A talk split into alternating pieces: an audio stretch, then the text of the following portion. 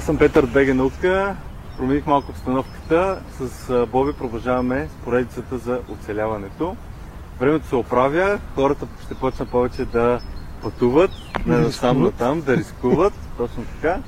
И сега ще говорим за продължението от поредицата, за водата и защо е толкова важна. Ако не сте гледали всички предни епизоди, съветвам да ги изгледате, защото наистина си заслужава да разберете повече за това как да оцелявате, как и какво да си взимате със себе си, когато отивате някъде в природата и искате да останете повече време там. Какво е важно да си носим за водата? Здрасти, Пепи, здравейте всички. Водата се явява, може би, най-важният ни фактор, след като сме успяли да запазим топлината си и вече имаме шанс да не се прегреем или да не се преохладим, след което трябва да помислим за второто най-важно нещо, именно водата. Защо? Защото без вода човек може да издържи 3 дни, даже се твърди, че при определени условия може да достигне и 5, но а, това е при много идеални условия и може би много силен организъм. Което означава, че с водата е добре да сме а, подготвени или, ако я нямаме, то да знаем как да я търсим, как да я получаваме. Всъщност, може би е хубаво да знаем първо и колко вода ни е необходима, когато сме в извън градски условия и когато сме на походи или ако се е случило така, че да сме останали в дивата пустош, с колко вода по принцип трябва да можем да оцелеем. Нормално в ежедневието човек изразходва около 2,5-3 литра вода при нормални, средни обстоятелства. Като разбира се, е, това много зависи от мястото, където сме, температура, каква работа извършваме, тежка физическа работа или е, сме в абсолютен покой, топло или студено. Но средните стойности около 2 литра и половина вода могат да стигнат до много, много сериозни количества. Когато тази вода се изразходва, е логично да се възстанови. Ако не се възстанови, организма започва да се обръща към депата си и да консумира, за да може да запази своите функции. Т.е. пренос на кръвта, нервните импулси да могат да изпълняват своите функции. И тогава, ако не се възстанови тази вода, след определен период от време се появяват първите симптоми. Объркването, нали, след общо приятата жажда и сухата уста, започва объркването, постепенно започва и мисловната дейност да се нарушава с сериозни рискове и възможност евентуално да стигнем до колабиране. От там нататък вече ставаме безполезни, нито може да сигнализираме, нито може да се спасим. И предполага се, че до няколко дни, 3-4 дни, при това положение, ако не се възстановява водния баланс, вероятно ще настъпи и смъртта. Така че това е много важно да се има предвид, особено когато се изпълняват малко по-тежки физически дейности и то в топла среда. В литературата е описано, че човек може да загуби до 20 литра вода на ден при горещо време и тежка физическа работа. Аз за себе си мога да кажа, че при температура близко до 40 градуса, 37-8 и тежка физическа работа, съм загубил, стигал съм да загубя до 13 литра вода.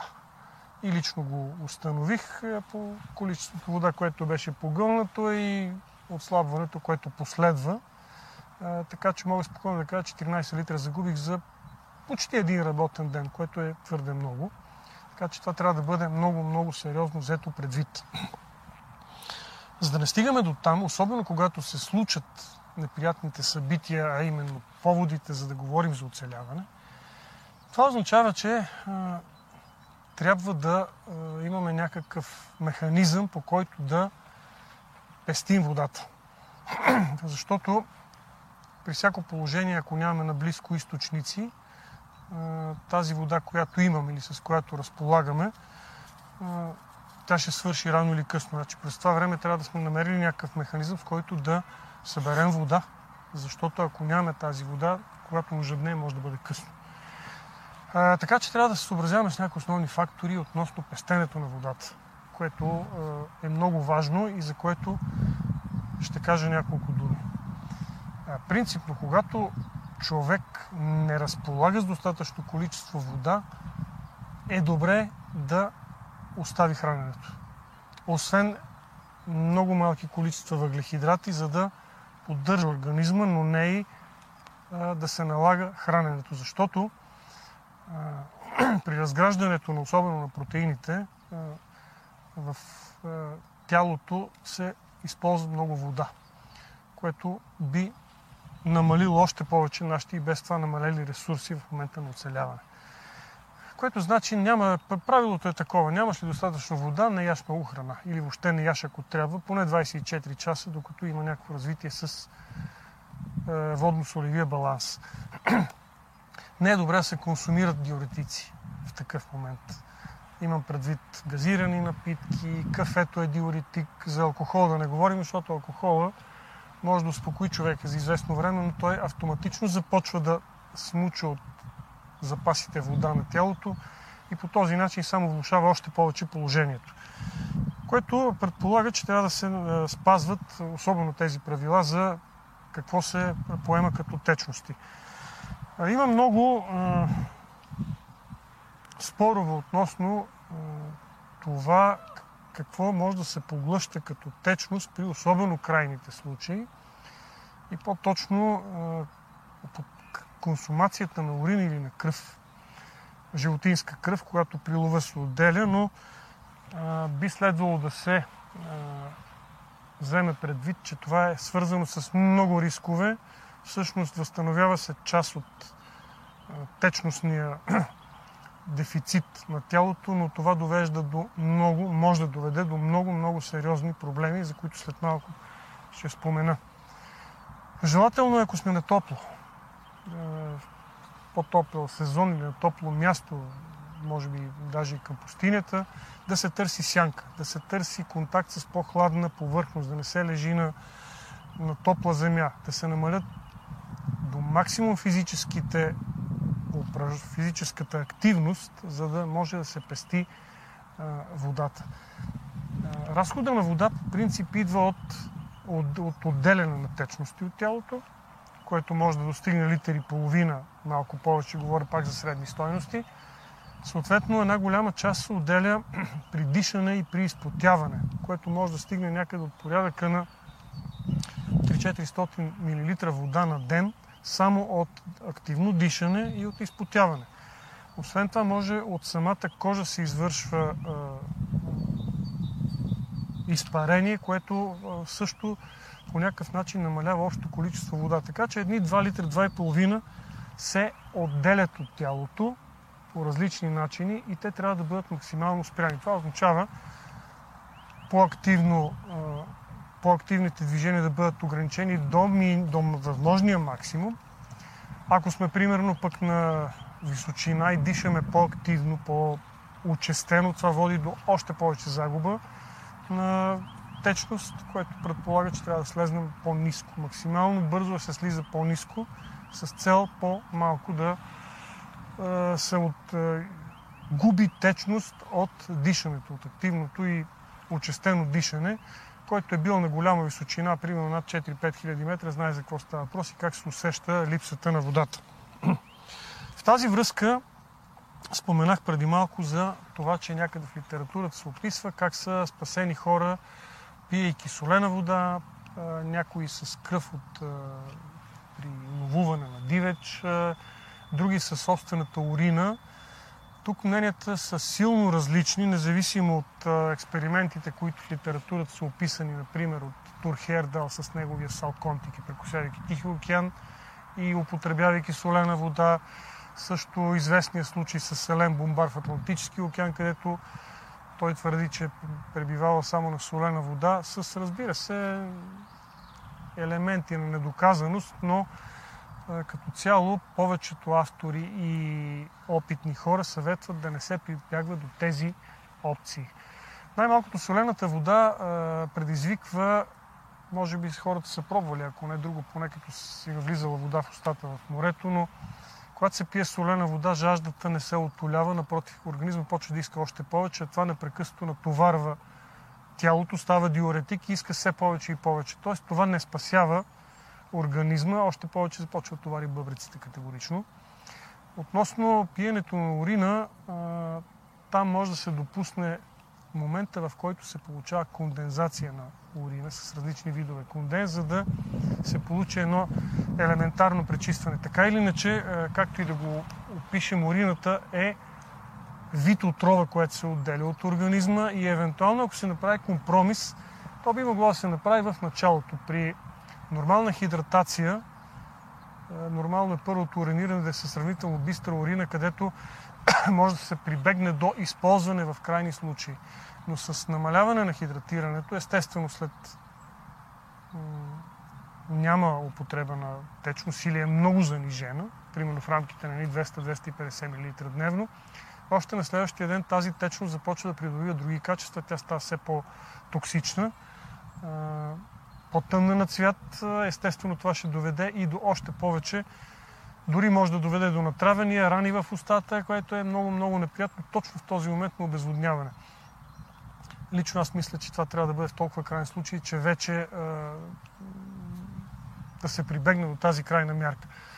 Относно употребата на кръв на прясно убит дивеч или на животни, да се използва течността им, също е непрепоръчително, независимо, че тя дава някаква течност в организма, но кръвта на дивите животни може да се предполага, че разнася зараза. Това е първото и почти сигурно, което може да доведе до много сериозни проблеми.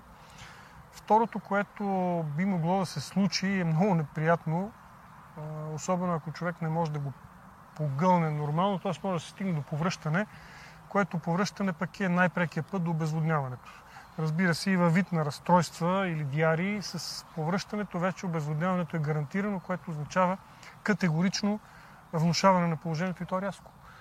А пък ако се стигне до там, че в кръвта пък има и някакво заразяване, тъй като повечето от болните животни разнасят различни паразити, нещата се внушават много повече и тогава преди да бъдем открити, може да сме пострадали сериозно от друго заболяване или от нещо по-сериозно. Ние все пак сме доста, ако говорим за България, все пак сме доста територия с умерен климат и като цяло нямаме такива дълги откъснати райони, които да, човек да пътува с дни и седмици, в които да не срещне нито течност, нито хора, нито някаква връзка с цивилизацията. В това отношение нашите планини и въобще нашата природа е доста по доста по-милостива към така наречените оцеляващи. Като цяло нашите планини са сравнително водни, с може би малко изключение за Пирин, което е по-суха планина, но голямата част от планините има вода. Което означава, че ние можем да намерим вода, просто да знаем къде да я търсим. Къде да търсим вода? Ми най-нормалният вариант да я търсим в ниското. Някъде, където са текли, ако има ръкички, поточите, нещата са лесни вече. Тук не го коментираме. Но ако няма наблизко такъв видим източник, поток или рекичка, трябва да тръгнем надолу. Някъде е текла река преди, така наречените водни пътища. Някъде е текло.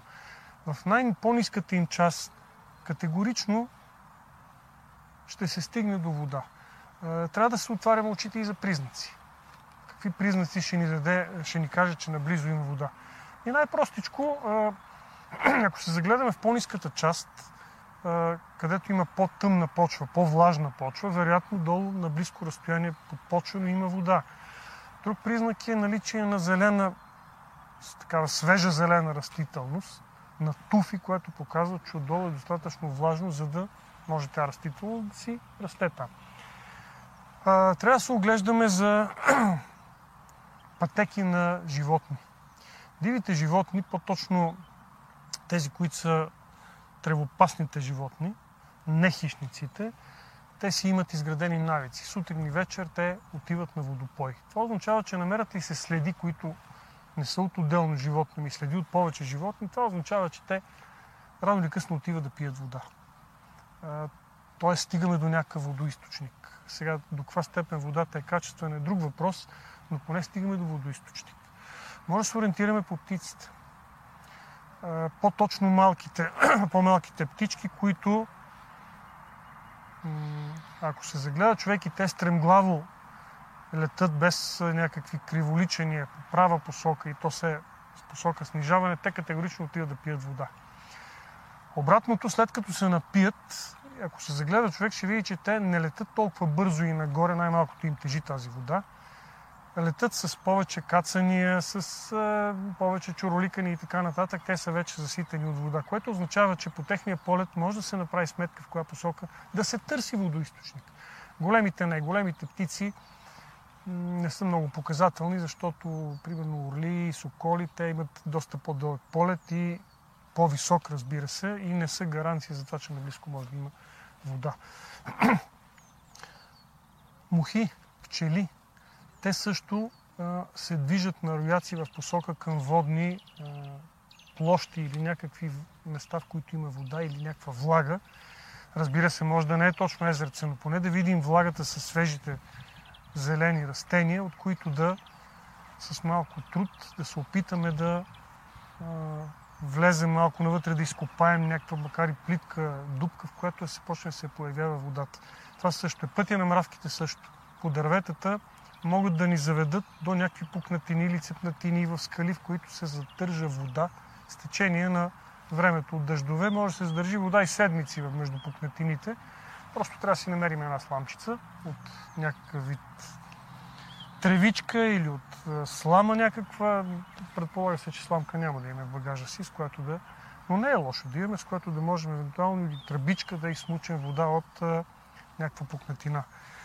В този ред на мисли, ако приемем, че сме стигнали до някакъв водоисточник, все пак трябва да имаме някои неща, които са особено важни за вода, която аз бих казал, не трябва да се пие с главни букви, не трябва да се пие.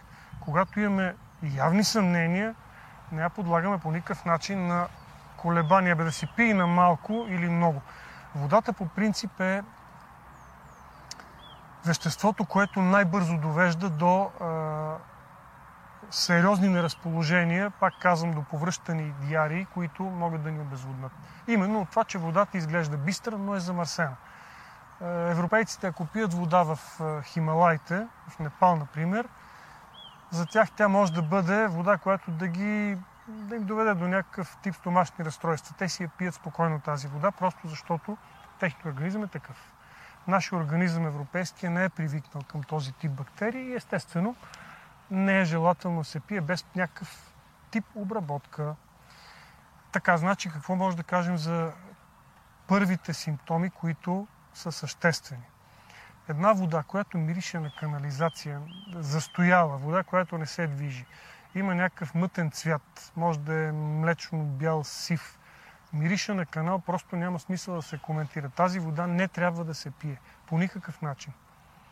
Дори и да премине през филтриране и съответно по някакъв начин химически да бъде преработена, тази вода трябва да се избягва. Сега вече ако премине през преваряване с тежка химическа обработка, е съвсем нормално да се стигне от там, че да не ни доведе до сериозни неразположения. А, съответно, дори да намерим някакъв водоисточник, хубаво да се огледаме около него. Ето, около мен има някакво езерце. Огледайте се винаги наблизо, има ли растителност. Може да няма никаква растителност. За да няма растителност, значи нещо се случва.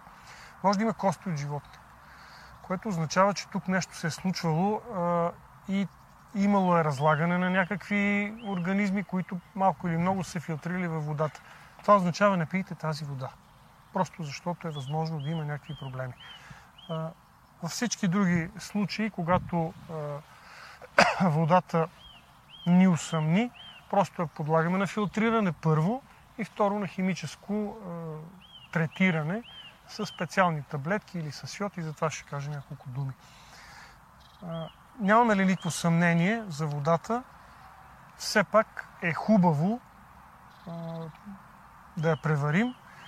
Казано е, че едни 10 минути са гаранция за една вода, която няма външни белези на някакъв проблем, от светена вода или миришеща вода застояла, да бъде преварена. 10 минути преваряване са напълно достатъчни, ако имаме възможност. Това означава, че трябва да имаме огън, за който си говорихме преди 2-3 серийки трябва да имаме необходимия метален съд, който да я преварим и тогава водата вече започва да става годна за нас. В случай, че имаме таблетки, те се продават на много места тези таблетки за пречистване на водата. Те съответно към всяка таблетка има няколко указания как да се ползва, разбира се. Сега, ако водата е много мръсна или много ни съмнява, може да се отвои дозата в името на това да се филтрира. Всъщност нещата опират до основата на хлор и йод. Ако нямаме такива таблетки, йод от аптечки, от различни типове медицински оборудване, едни 4-5 капки йод на литър вода с един престой от 30 минути вършат прекрасна работа, за да водата да бъде годна за пиене. Разбира се, усеща се вече, аромата става малко по-различен, вкуса на водата е друг, но водата е годна за пиене. Може на принципа на избелващите, като на белините, една-две капки в литър вода отново да се сложат с цел да се хлорира тази вода и тогава поне сме сигурни, че няма да ни няма да пострадаме тежко. Възможно е пак да се получат някакви неразположения, но няма да е толкова страшно, колкото една непречистена вода. Разбира се, ако положението е много сериозно с замърсяването, може да се стигне и до двойни дози, само и само да премине през тази химическа, химически процес, мръсната част или заразената бактериална вода. Ако е по-голямо количеството, аз тук споменах за литър, ако е по-голямо количеството, естествено трябва да сложат и повече от тези медикаменти. Това е химическото пречистване на водата. Преваряването е доволно добро за тези цели, но може да нямаме нито едното от двете. Хубаво е в началото водата да се филтрира. Поне физически да я филтрираме доколкото можем, като използваме различни елементи около нас от природата, които могат да ни помогнат за механично филтриране. За това нещо може да бъдат мъхове, треви, да се сложат в някаква като найлони, като някакво парче плат върху фанелка да се сложи и през тях да се прецежда тази вода като механичен примес, разбира се, на две-три нива.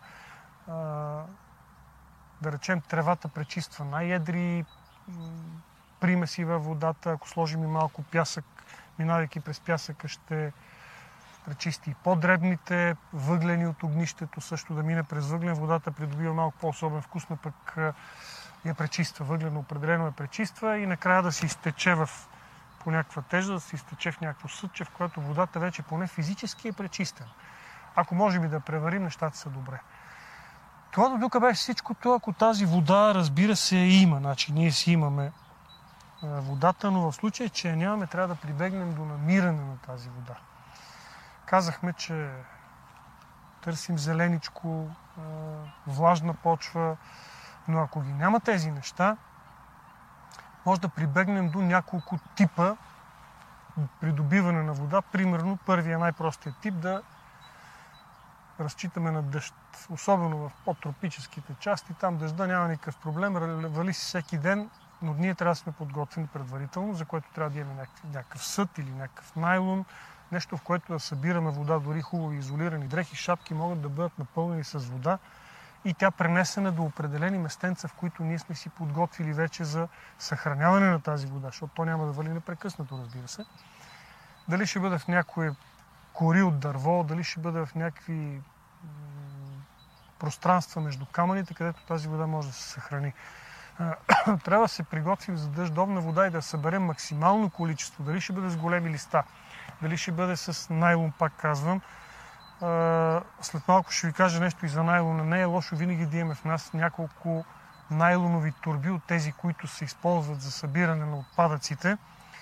Не само за да събираме отпадъците, което е задължително за нас, като се движим някъде в природата, но и защото този такъв хубав найлон може да ни свърши много добра работа за използване на а, растения и този найлон, така че да получим конденс.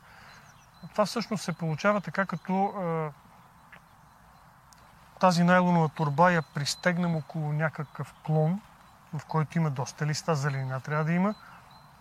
Затворим я плътно, я привържем турбата, така че това, този клон с листата да остане изолиран вътре в турбата и да го грее слънце. Грее ли го слънцето, тези листа издават непрекъснато, е, започва да се изпарява тази вода. Тази вода постепенно кондензира по вътрешната страна на найлона и той постепенно започва да събира вода. Ако на края на найлона просто сложим едно много леко камъче да тежи, просто малко колкото да се получава конусовиден профил, тази вода постепенно се събира, събира, събира и в рамките на един ден може да дойде доста вода. Няма да е литри, но ще бъде нещо, което го нямаме иначе и пак ще ни помогне да продължим малко престоя си там, докато ни спасят. В нашите е, условия може да се смята, че в рамките на няколко дни хората се намират. Е, не сме толкова изолирана или откъсната природа, така че да не могат да ни намерят. Което означава, че до 5-6 ден, ако малко забавим процеса на дехидратация, ние ще бъдем намерени и след това си пием колкото искаме. Това е един вариант за конденза. Съответно, може да се изкопае дупка, в която пак да се наслагат такива растения, тя да се покрие с найлона, така отстрани с камъчета, за да не, да не влиза вътре въздух или да не излиза влагата. И в средата се сложи пак едно малко камъче, така че профила на, в дупката на този найлон да бъде пак във вид на конус. Така че капките отвътре, които се изпаряват по долната част на найлона, се стичат бавно по, това, по тази конична повърхност и влизат в едно съдче, което сме сложили. Дали ще е парче от бутилка, дали ще бъде канче, дали ще бъде нещо друго, в което да се събира тази вода. Това е на принципа на конденза. Дори ако няма и такива листа, може да се, да си, да се поставя всичко, което може да даде влага. Дори може да се уринира в дупката, да има мръсна вода, която след като кондензира върху найлона, да стане годна за пиене. Стичайки се, тя вече минава през едно изпарение и слиза до връхната част на конуса, от което да се стече в въпросното съдче, за което става въпрос. Това също е начин по който конденза може да ни помогне за набиране, макар и на малки количества течност или влага, разбира се. Най-важното е тази вода да бъде ако може преварена с химическо пречистване и разбира се, доколкото може се филтрира от мръсни неща, някакви едри примеси и да бъде събрана. Събирането на водата трябва максимално да бъде издигнато в някакво отговорно занимание за всички, докато не са в връзка с спасители, във връзка с урбанизирана среда и ако наблизо не се чуват някакви условия да има вода, т.е. поточите, рекички, защото, пак казвам, водата, особено след първия ден, започва да се усеща дехидратацията. А проблема на дехидратацията е, че може да промени мисленето ни и в един момент ние да започнем да не искаме да се борим за оцеляване, да не може да подадем сигнали и да останем с фактически сами да се откажем от битката за живот. Въпросът с храната е малко по... не стои толкова спешен, както водата. Независимо, че пак първото нещо, което усеща човек, като се загуби си, се плаши какво ще стане сега, ще остана гладен. Голямата част поне от хората. Но с храната нещата са малко по-спокойни, защото човек може да издържи и с околната природа, каквото може да намери за преглъщане, да издържи дори седмици литературата са описани невероятни случаи, които вероятно са единични, но случаи, от които и повече от месец хора не са яли и са оживели, не е като водата. Това, което е важно за при набавянето на храна или хранителните ресурси за тялото, за да оцелеем, го свързвам пак с водата. Не бива да ядем, ако нямаме достатъчно количество вода, за да може да се разграждат хранителните вещества. Другото нещо е яденето, ако не е отровно, по-скоро трябва да се съобразяваме с това. Това ядене, което сме на храна, някакъв вид, дали ще бъде растителна, местна, животинска, сурова, несурова, трябва да имаме предвид, че тя е хранителна до, до толкова, доколкото да успеем да я погълнем. Сега това не е 5 звезди, за да кажем искаме ли каква си храна. Става просто за нещо, което може да го погълнем без да го повърнем. Трябва да се избягва абсолютно всякакъв всякаква провокация за повръщане, защото това допълнително обезводнява. Така че всичко останало, което може да се каже не е отровно и е, не води до обратния рефлекс може да бъде поето като храна. Нас ни трябват ни 2-3 хиляди калории на ден, което означава, че може да ги набавим. Относно растения, около нас има много растения. Някои от тях са отровни, някои не са, разбира се, повечето не са, но е хубаво да имаме някои основни правила да си знаем за набавянето на тези храни, защото те дават и част от течността. Различни растения, зелени, които а, като ги скъсаме, се появява бяло сокче такова, като млечен сок и лепкаво, трябва да се считат за отровни. Не казвам, че са смъртоносни, казвам отровни. Разликата между отровни и смъртоносно е, че едното може да ви причини сериозни проблеми и да оживеете, смъртоносните могат да доведат до летален край и то сравнително често може да се случва при тези случаи. Така че да се избягват растения, които при чупенето на листата им или на стеблата излиза бяло млечно лепкаво сокче. Прието е безкостилковите малки плодове, които са светлия цвят, бяло-жълто, червеникави да не се ядат, защото носят някакви отрови. Сини и черни като боровинки от този тип спокойно могат да се ядат, те са безопасни. Като растения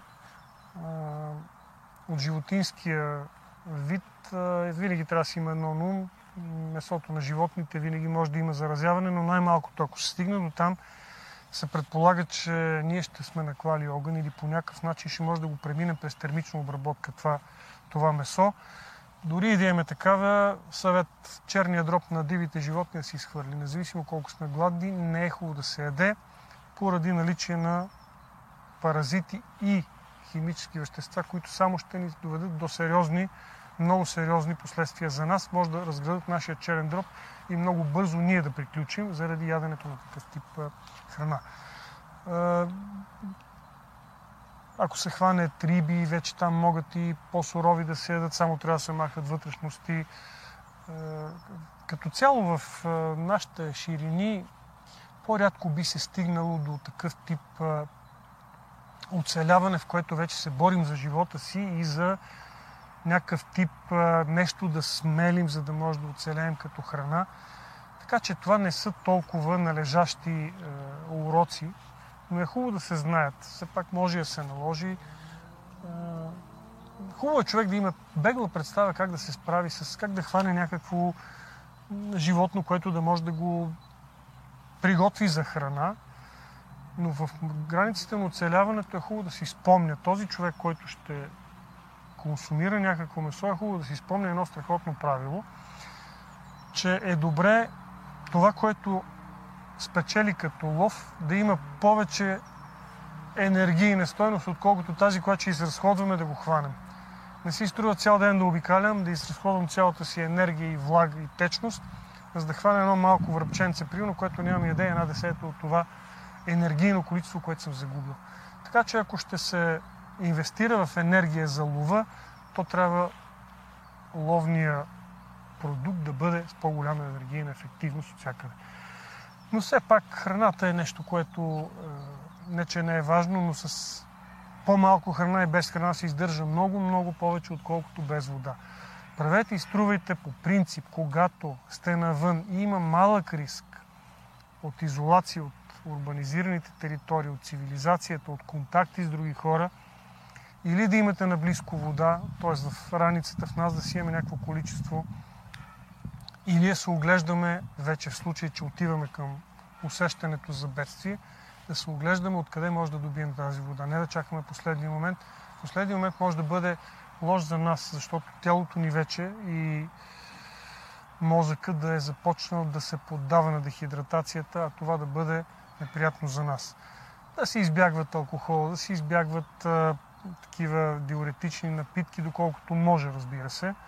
След което вече при спасяването и наваксването в цивилизацията и в цивилизационни условия нещата ще бъдат а, добре. Когато се мине през такъв етап на дехидратация и се стигне до вода, желателно е да не се гълта на едри глътки максимално бързо. Това може да доведе до много сериозни спазми и проблеми в черевния тракт и водата да не бъде много студена.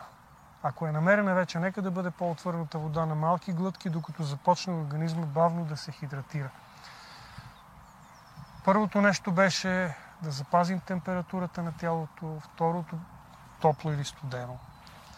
Второто нещо беше да знаем как да се прислоним, ако времето много рязко се промени и да започнем да търсим вода.